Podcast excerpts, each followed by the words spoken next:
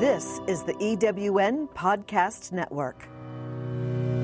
Are you ready to live your life by your rules? Need some inspiration? Welcome to First Class Life, Redefining Success, the podcast that brings you interviews with people who have had their life path challenged and have redefined what success and a first-class life really means to them, with tales of roads taken, detours explored, turning points, and transformation. Here is your host, First Class Life mentor, Kate Fessler.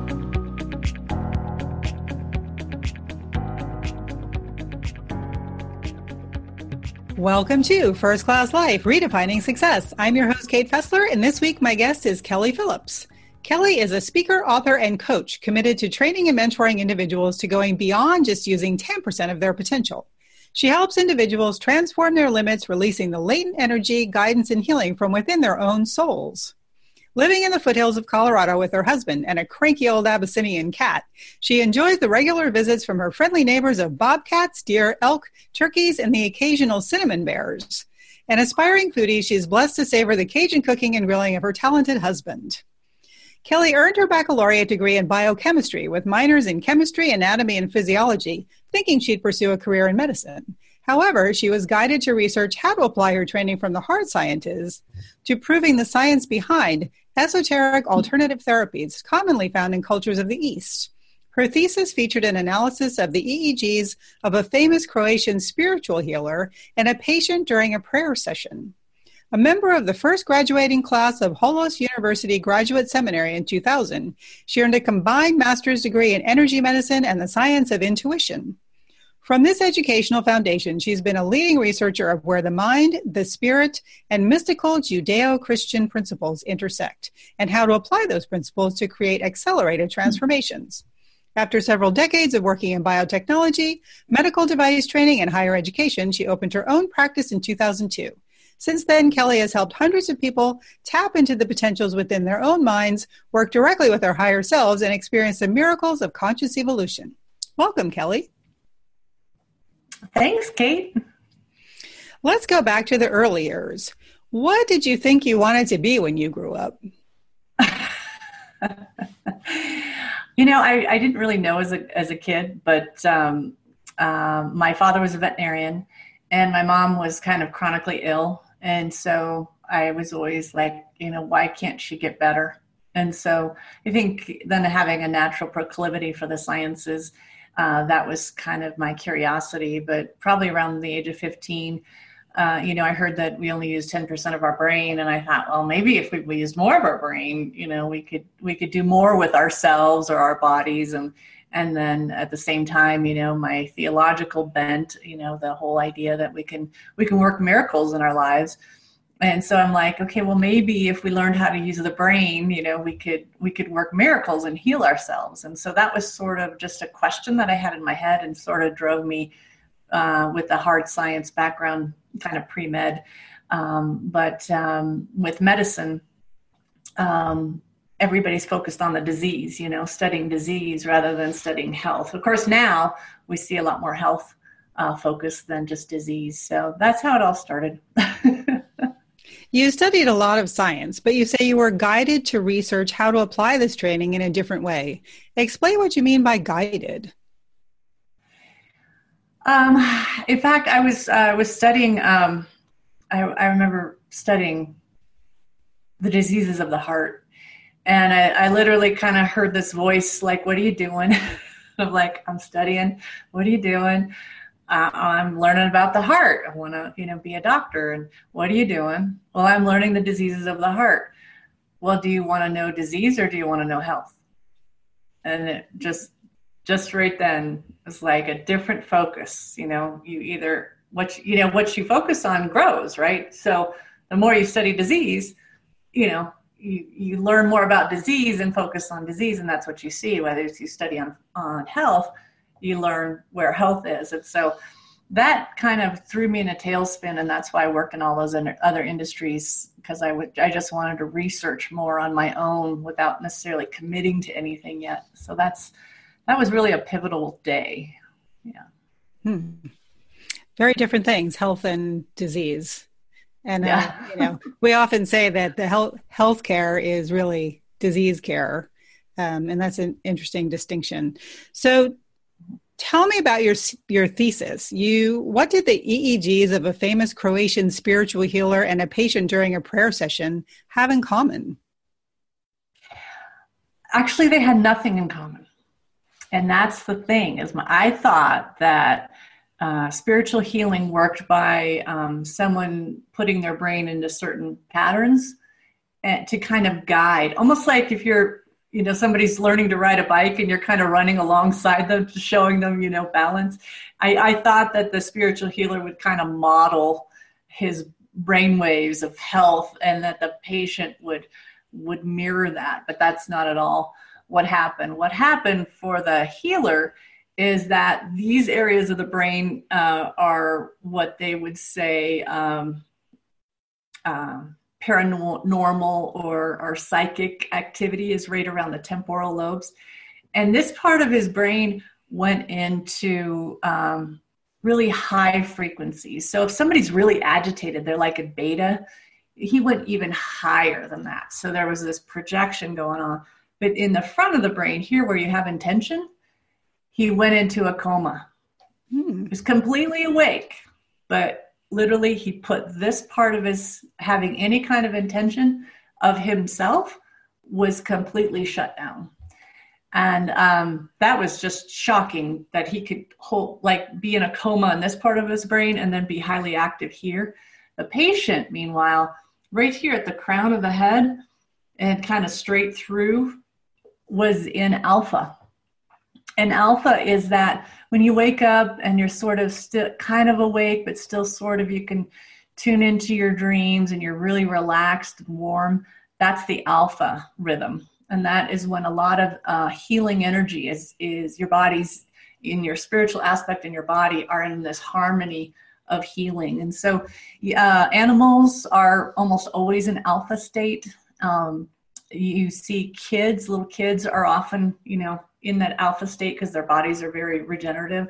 So that's why meditation is so powerful to help with healing, because it slows the brain down and helps that alpha rhythm.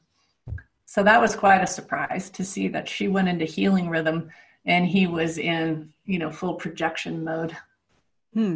Interesting. So what was the conclusion of your thesis? What was the Well, I disproved my hypothesis, which was I thought that they would go into an equal harmonic, but rather what I had known about alpha from the Silva method was a early meditative method developed in the 40s, 50s, 60s I think, was that training the brain to operate in alpha helped with intuition, helped with all sorts of problem solving for people. So I was familiar with alpha, but I didn't realize that working with a spiritual healer would actually enhance the alpha rhythm in another person. Interesting. Yeah. So what are mystical Judeo-Christian principles? That sounds a little like an oxymoron. Yeah. So mystical means that oftentimes there's principles that we apply in the world, and then there's principles that are more like we have a language around them, but you have to kind of work with them to allow your soul to reveal the true meaning of them. And so my research has always been into early Christianity, Gnosticism, all of the books of the Bible that never got published, Nag Hammadi library. Have you ever heard of that? Any of those texts that they were discovering in Egypt. My early studies were reading all about that didn't get published in the Bible per se. And then I went on and on discovering that there was a mystical side of Judaism that wasn't commonly taught. And it actually dovetailed with a lot of the principles of Christianity, because I believe that the people's souls operate by certain rules and certain laws, because there has to be commonality among us. And so that was one of my key things, was to find those principles that were common that actually enhanced and helped everyone. So it needs to be a win for you and your spirit, and it also needs to be a win for everyone. And so the core principles really come down of the commonality is really the 10 commandments, but the 10 commandments aren't necessarily about action. They're more about a relationship between yourself and your own soul, with your own soul and the Creator. And when you get that relationship right, you're right with yourself. And when you're right with yourself, it's really easy to be right with the world. And so that's the common thread that I weave through all of my teachings, because I've discovered that having health, having high energy is actually a state of integrity. And it means an integrity of a harmony with your spiritual self. And I do this just to indicate like a higher consciousness, your spiritual self, and then your mind, and then your body naturally reflects. So it's bringing all those three into alignment. And it actually improves the healing energies in your body. It improves the healing energies in your mind. And it really is. It's like these principles bring about a moral integrity. And it's not about judging anybody else's activities. It's about amplifying that essential goodness that's within each of us. Mm. You help people work directly with their, quote, higher selves. What is someone's higher self, and does everyone have one? Is it like a guardian angel? Good question. Your higher self is the part of you that is the spiritual aspect, if you will. So your soul is even greater than your higher self. So your higher self is literally the part of your soul that's actually in and around your body at all times. And it's desiring for you to grow and to not limit yourself and to experience life fully. And the goal of the higher self is for your ego to allow it to shine through and to feel safe to do so. So your higher self is constantly trying to guide you, provide protection for you, provide healing energy, inspire you. What else does it do? Help you with attracting things that are really good for you and a win-win. And it's always just tremendously kind, loving, authentic. But if we have a background of fearing judgment or of fearing authority, or a lot of people think that you know, the Creator is judgmental or abusive, then we can reject our own higher self because we think we're going to get, you know, scolded. Mm-hmm. So I try to help people to get over those experiences or those beliefs or those deep unconscious beliefs, to know that their soul loves them, their higher self loves them, and that allowing your higher self really to be in your body all the time and working with you and for you is a really good thing. Hmm. Well, having grown up in Catholic school, I can tell you that God is very judgmental and there's a lot of scolding going on. So yes, that's something that I've had to get over myself. So I've been reading some books by Napoleon Hill, including one that you actually mentioned to me, Outwitting the Devil. And he talks about the, quote, other self. Realizing he's not here to explain what he means, do you think he was referring to the same thing you call the higher self? Yes. That we have a...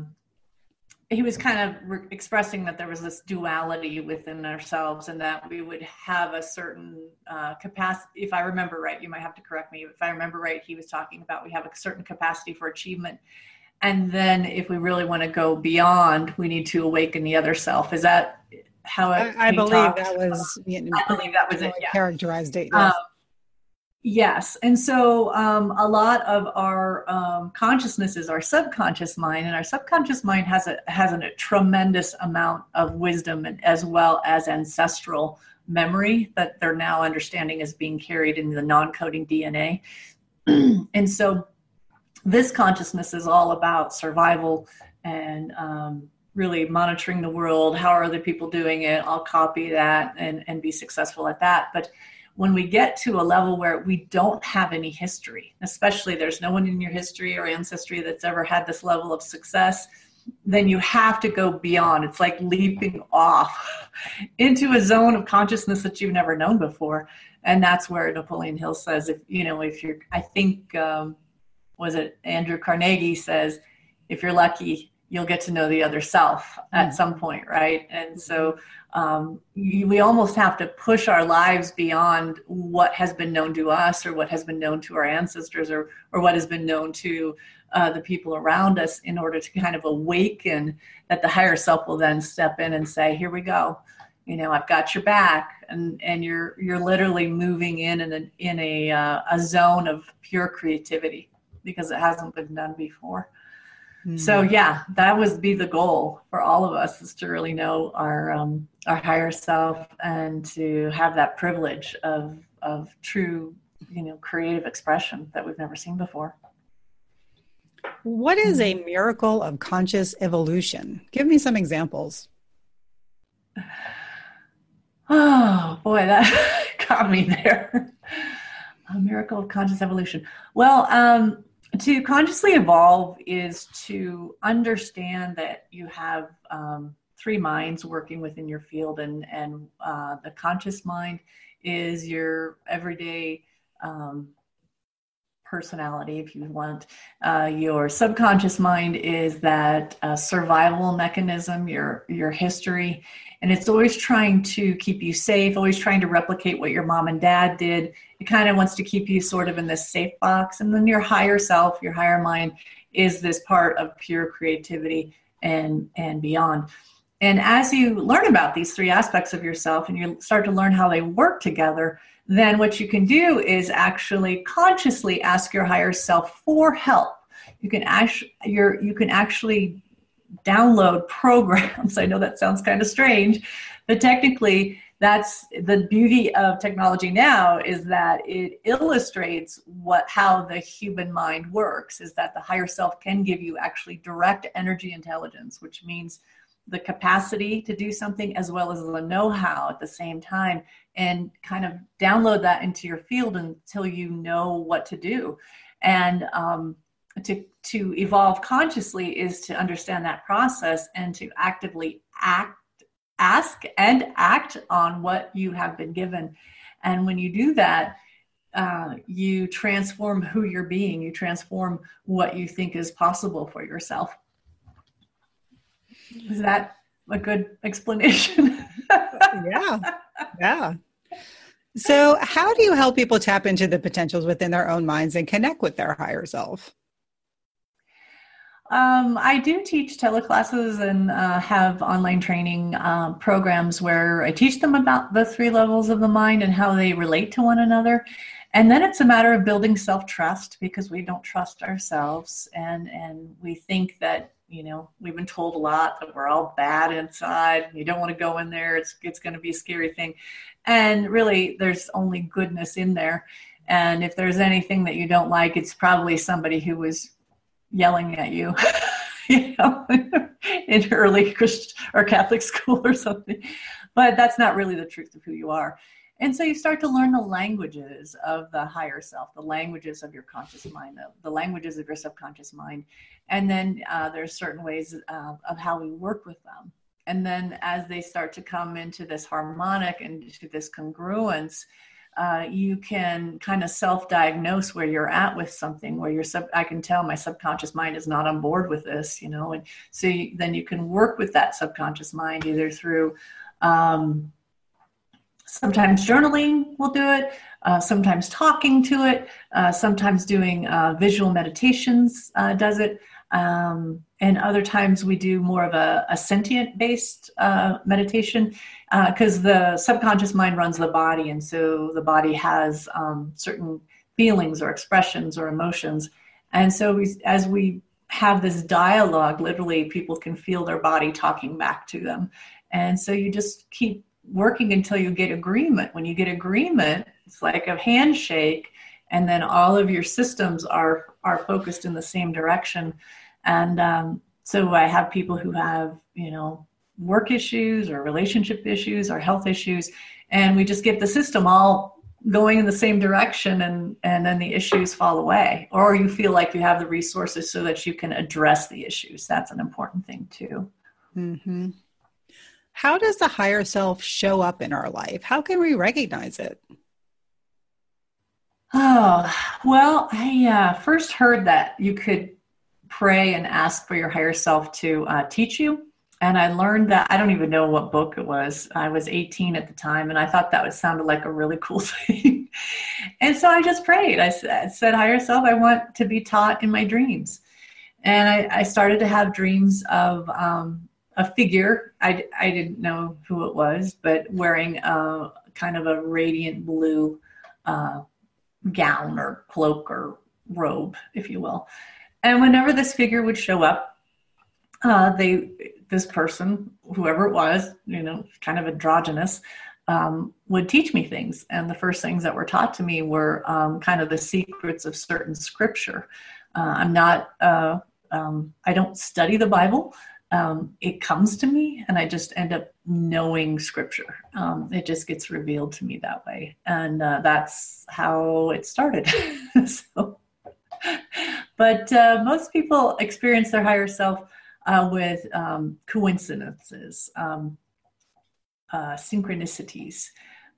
How did this happen? You know, I was just thinking about this person. Or I think a lot of people, sometimes they're like, oh, I was just thinking about my Aunt Nancy. Oh, and there she rings me. Okay. That's an effect of the higher selves talking to one another, because your higher self, my higher self, they're already in communication. We already have unity consciousness through the higher selves.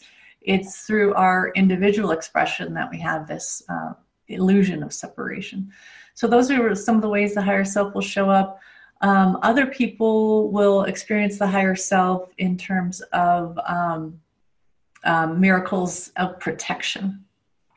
When I was 17 or 18, I was in rural Brazil as an exchange student. And I was staying with this family, visiting them in the city. And I was staying in the guest house because the way the property was, that was where they had room, and they had a bunch of guests over. So I was kind of in this back area. Anyway, the maid had to put something to store there after the big party that they had. And she left the doors open. Well, they let these huge dogs loose on the property to protect the property. The dogs were sleeping outside of my bedroom. If I had gotten up, I would not be here today. I would have been shredded alive. I remember waking up because I was so thirsty because she had turned on the heat or something. It was just roasting. And I literally heard this voice say, go back to sleep.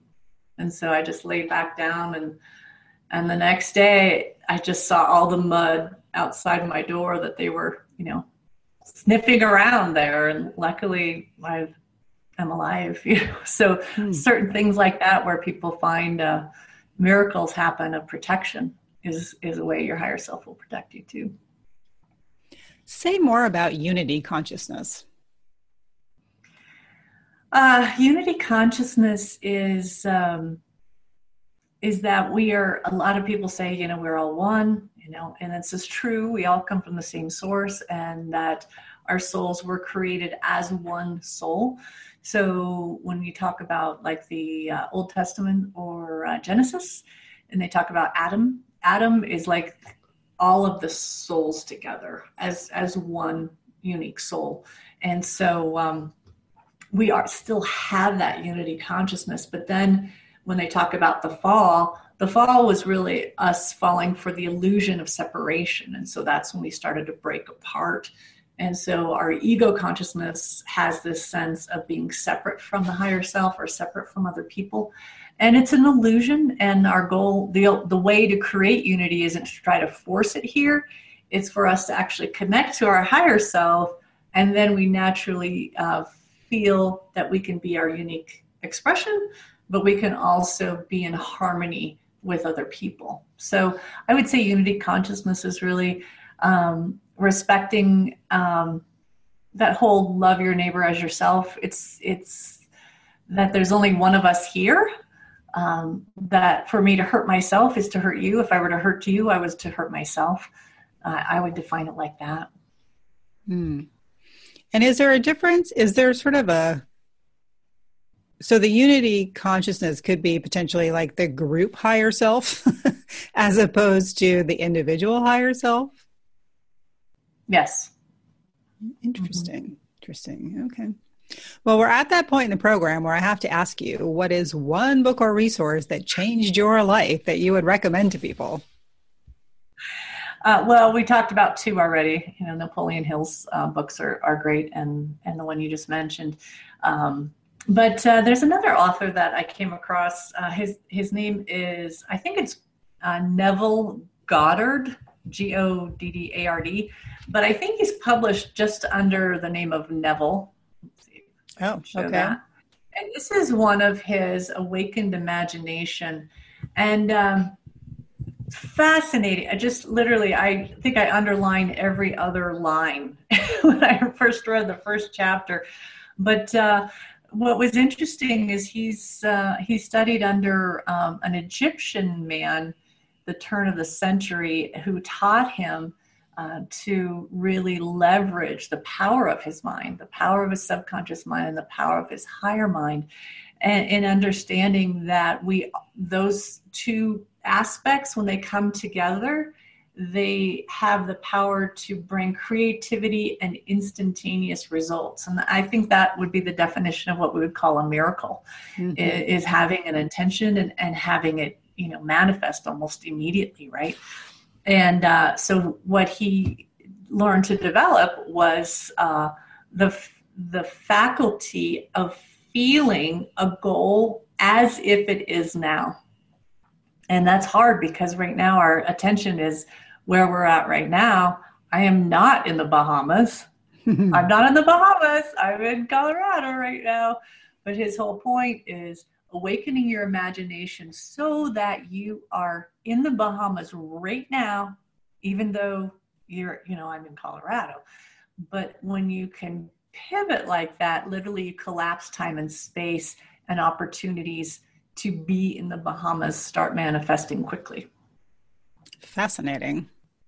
Yeah. I think Deepak Chopra wrote something about that too. I remember a book called like The Spontaneous Manifestation of Desire or something. And I think it was a similar concept. Yeah. So when you say the turn of the century, you mean 19th to 20th century, not like 19 years ago now. Yes. Yeah, the other turn of the century. Exactly. So it's interesting. Yeah. I feel like a lot of this type of thing, like Napoleon Hill and this person you're talking about, and all of these concepts kind of came to our attention or into the attention of the world back then, right at the beginning of the 20th century. And maybe the same thing happened at the beginning of the 19th century. Who knows? And so it's kind of coming back around. Here we are at the beginning of the 21st century. Do you think there's any significance of that? Because it seems to come in cycles, like people will talk about it and then it sort of fades away. What do you think is going on there? Well, some of those mystical Judeo-Christian principles that I study is that your spiritual self, your higher self, and the group soul, if you will, is beyond time and space. And so it's our higher selves are always trying to awaken us, trying to bring this wisdom through for us. And there's certain cycles of how that happens. And every once in a while, let me go back there. Our ego consciousness tries to explain the world by, the limits of what we see of time and space. And so there's this dichotomy of beyond time and space and in time and space. And so as we're in time and space and we're evolving, there's certain cycles of windows of awakening where, now the souls maybe can provide a certain infusion of understanding to whoever is here. Maybe they can understand it now if we explain it this way. And I think one of the most amazing things that we have going for us is because of the computer internet age. because this idea that, you know, you can have a computer and I can be talking to you, you're up in the Seattle area and I'm in Colorado, and I can, we're on a video channel as well, so I can see you as if I'm in your room. So that's exactly how the higher selves work, is that technically if you can train yourself, your higher self can talk to any other higher self, whether living or dead, okay? Yeah. People couldn't get that concept, but you can with, you have internet, right? This understanding of beyond time and space, or the limits of time and space. So I think now we have this template of understanding of this technology, which can easily apply then to the mind and the spirit, because it's been operating like that since the beginning, before time. So I think it's a matter of human evolution. And then the ideas come around again, and maybe there's a way for people to wrap their head around things in a better way. And even when you look at, you know, ancient scripture, when you start to have the eyes or the training that we're talking about now in this awakening, you can look at ancient scripture and literally you can feel or understand what they were trying to express back then, but they could only talk about in stories or symbols. And that's a really fun experience when we can do that. So are you saying that my higher self could talk to Napoleon Hill's higher self? Yes. Wow. Gonna have to work on that. Yes. So Kelle, how do you personally define success? What does your authentic first-class life look like? I would say waking up and being true to yourself the entire day. I think it starts there. And because there's been times when I've had a lot and there's been times when I have had little. And I can still remember after my divorce, and I was just so heartbroken and so broken, just in so many ways. No job, back at my parents', sleeping in a little cot. But that day I had lived true to myself, and I had worked with some students and I helped them with their organic chemistry. And I came home and I just laid in my bed and I just said, I love my life. I love my life. Because that day I was truly authentic to who I was, where I was at the time. And I was giving of myself and I was helping someone. And so however that looks, whether it's a lot of beauty and resources or if it's just a little bit, I think that would be it. If people want to find out more about you and your work, maybe work with you, how can they do that?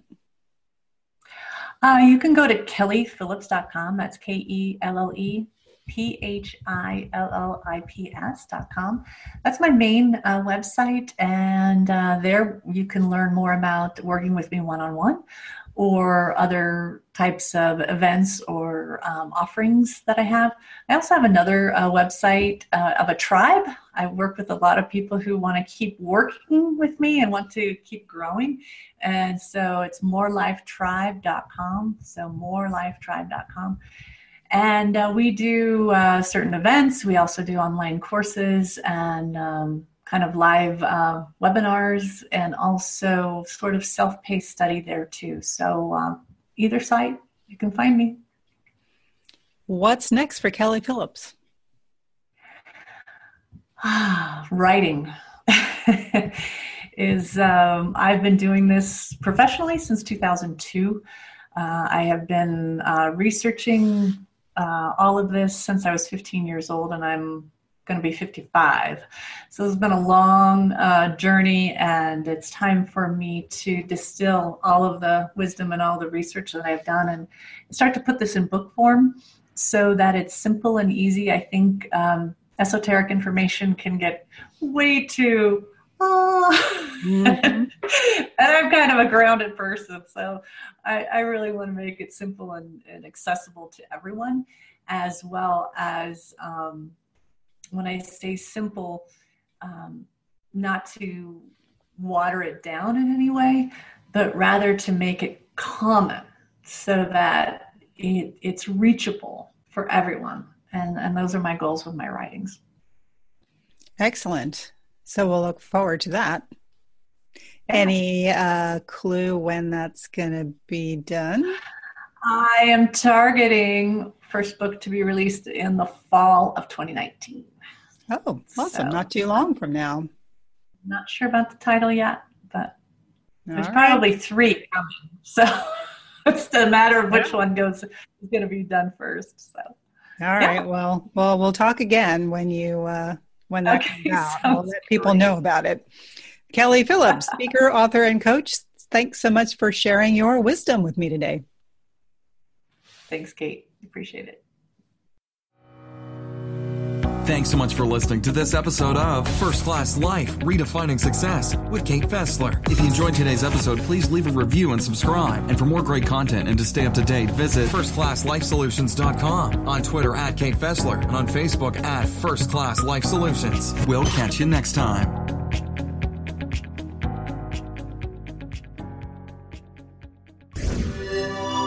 This is the EWN Podcast Network. I'm Sandra Yancey, CEO and founder of eWomen Network. We invite you to listen to all of our EWN podcast hosts at ewnpodcastnetwork.com.